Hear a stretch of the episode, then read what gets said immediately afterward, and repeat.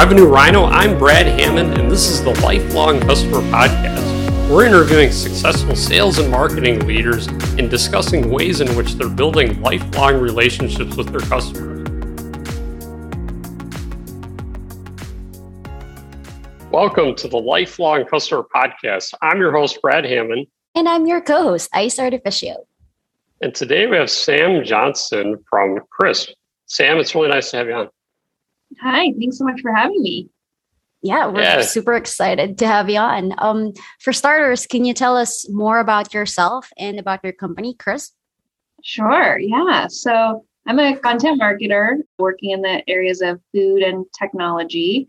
I've been in the food industry for several years now, had my own agency that helped CPG brands and restaurant hospitality brands with all things marketing. Before joining the food world, I was in tech, worked at Dropbox, and got really into content marketing in the technology context that way. And now I get to join those worlds together at Crisp, which is really fun.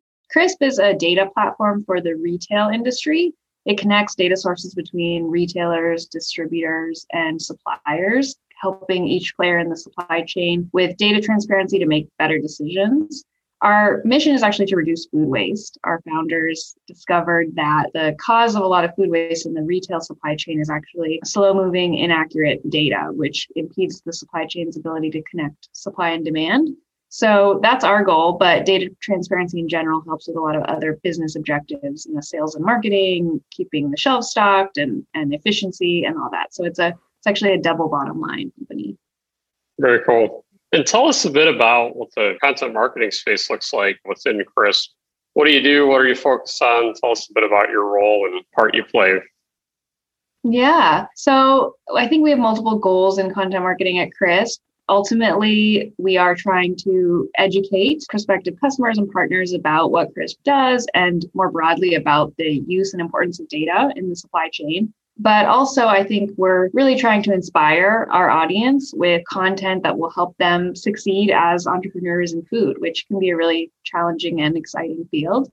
There's a lot of challenges in the food space. There are, you know, obviously this past year has been disruptive, in particular for the grocery business. There's changing consumer behavior. There's retailers that are redefining their product mixes. And there's obviously all the supply chain disruptions that we've heard about in the headlines pretty much every week. So there's a lot of challenges for food brands. And I think what we're trying to do with our content is really meet them where they are and help tell stories and provide educational materials that really help them achieve those goals.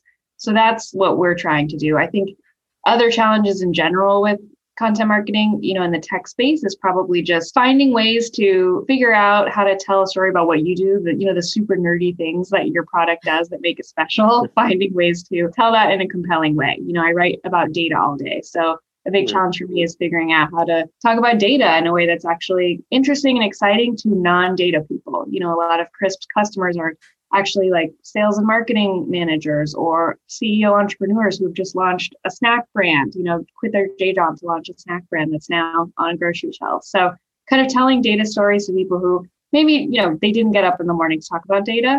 So finding a way to make that interesting. And that's where I think the most successful thing we've been up to lately has been customer stories and really using them as the way to surface all the content that we want to share. I love that. And let's dive into that a bit. How do you go about really creating these engaging customer stories? Like, where does that process start and how have you found your process in being successful doing this? Yeah, it starts with identifying a great customer who has a real hero's journey story. And they all do actually, you know, food brand entrepreneurs have really great stories. And so we start by identifying them and figuring out what their growth trajectory has been since launching their brand and what the process has been for them breaking into retail. You know, what are their lessons learned? What are the challenges along the way? What were the big breaks that maybe got them, you know, nationally on retail shelves? And then what did they do after that? So our goal is to be kind of inspiring to other entrepreneurs about those journeys, but also to tell tangible takeaways for navigating the retail space. We do case study interviews. That's how we always start the process. And we leave them pretty open-ended to try to get that real story about the brand's growth and what that process has been like for the entrepreneurs. And the goal with the content is, you know, it's not super self-serving. We don't put Crisp at the center of it, But it also really does showcase the ways that the data and the insights you get from the data can actually totally transform your business. So I realized, for instance, that certain products actually do much better in other regions and redefining your distribution that way, or figuring out a really compelling case to your buyers to prove that you're not just a LA vegan brand, but one that has national legs, for instance. So figuring out how to tell those stories in a way that is, I think, tangible, both tangible and inspiring for leaders. That's I love absolutely that. Inspiring. Now that we're transitioning to a post-COVID, sort of not post-COVID world, are you seeing any changes in how you tell your content or your hero's journey?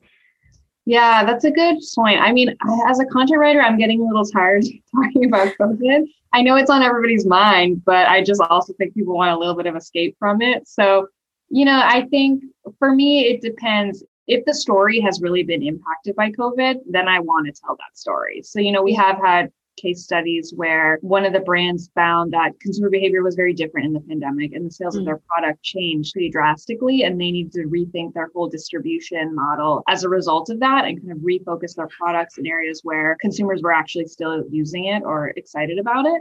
And they actually used Crisp data to do that. So that was a really cool story. And I think one that does resonate for other brands whose sales have been impacted by changing consumer behavior this year. Otherwise, I try to give us something else to think about when I can. Totally. I was going to say one thing that we have noticed with our customers all around is like during the pandemic, this idea of collaborating with your retailers and your distributors has been more important than ever and has helped with the supply chain disruption. So we certainly advocate for best practices around like how to collaborate and share data to get through these times. I love that. When it comes to finding these customers that have really, had these success stories to tell, how do you go about finding those and how do you get their time? I know a lot of them are probably very busy, especially supply chain, grocery, all this. Is it just a matter of kind of looking over all the customers, taking a guess at, who might have good stories and then asking them for their time? Or give us a bit of insight into that process. Yeah. In terms of the selection on our side, I would say there's a couple ways we look at it. One is by category. We love being able to fill in different categories like salty snacks and frozen desserts to kind of fill out the story and make sure every reader can see something reflected in themselves in the categories we show. Also, we've even had, our customer success manager go onto our data about our product and see like who the power users are. So we know who definitely has a good story within the company, but who's actually using the product the most. So that's some of how we look at it on our side, but we've really found that so many of these brands are really excited to participate. Everybody's pretty much been an enthusiastic yes. And I think one of the reasons for that is that we presented as really a joint marketing opportunity. We use these case studies in our blog post, we use them in leave behinds, we put them on social media, they're in ads. We're actually doing our first case study video as well. So now we'll have like a video format. And nice. That can be really great exposure for the brands. And what we've also found, which we weren't necessarily expecting, is that we've gotten a lot of pickup from these in different trade outlets and publications. So they don't even publish. Yeah. So it's been a great PR thing for both Crisp and for the brands. So it's been really easy for them to sign on to this, and tell the story. I love that. Yeah, that was going to be my next question is format, distribution, all that. What channels have you found to be most successful in terms of just getting traction and viewership and all that? Yeah, I mean, the blog format is really nice because that's where we can go the longest form with sharing the stories about the brand. We can certainly do smaller snippets, but to really provide that full journey, the blog has been a great format for that. I'm really excited about this video. We've made them really fun and really reflective of the unique brand personalities of the different customers that we're representing. So I think that will be really cool. And then, the PR component has been really great, both in terms of outlets publishing the full case study, but also being able to use those quotes, the quotes that our customers provide about how data has informed what they do in their entrepreneurship and grocery retail have also been used in all kinds of other articles. So that's been really nice too. Awesome. Very cool. And how did you set up that PR component? Was it just a natural thing that came together, or where did that come from? Yeah, I have to say we are in the habit of sharing different things that we're working on and seeing if it is at all of interest. And, I don't know if we had much of an expectation going in that it would be, but we shared the first few case studies we wrote and we saw, the first two got picked up right away. So now it's just kind of a part of what we can offer to the brands, but also just a part of our process to share with the outlets. Very cool. Well, this has been amazing to have you on the podcast and share all your wisdom and insights here. Any last key takeaways for the listeners?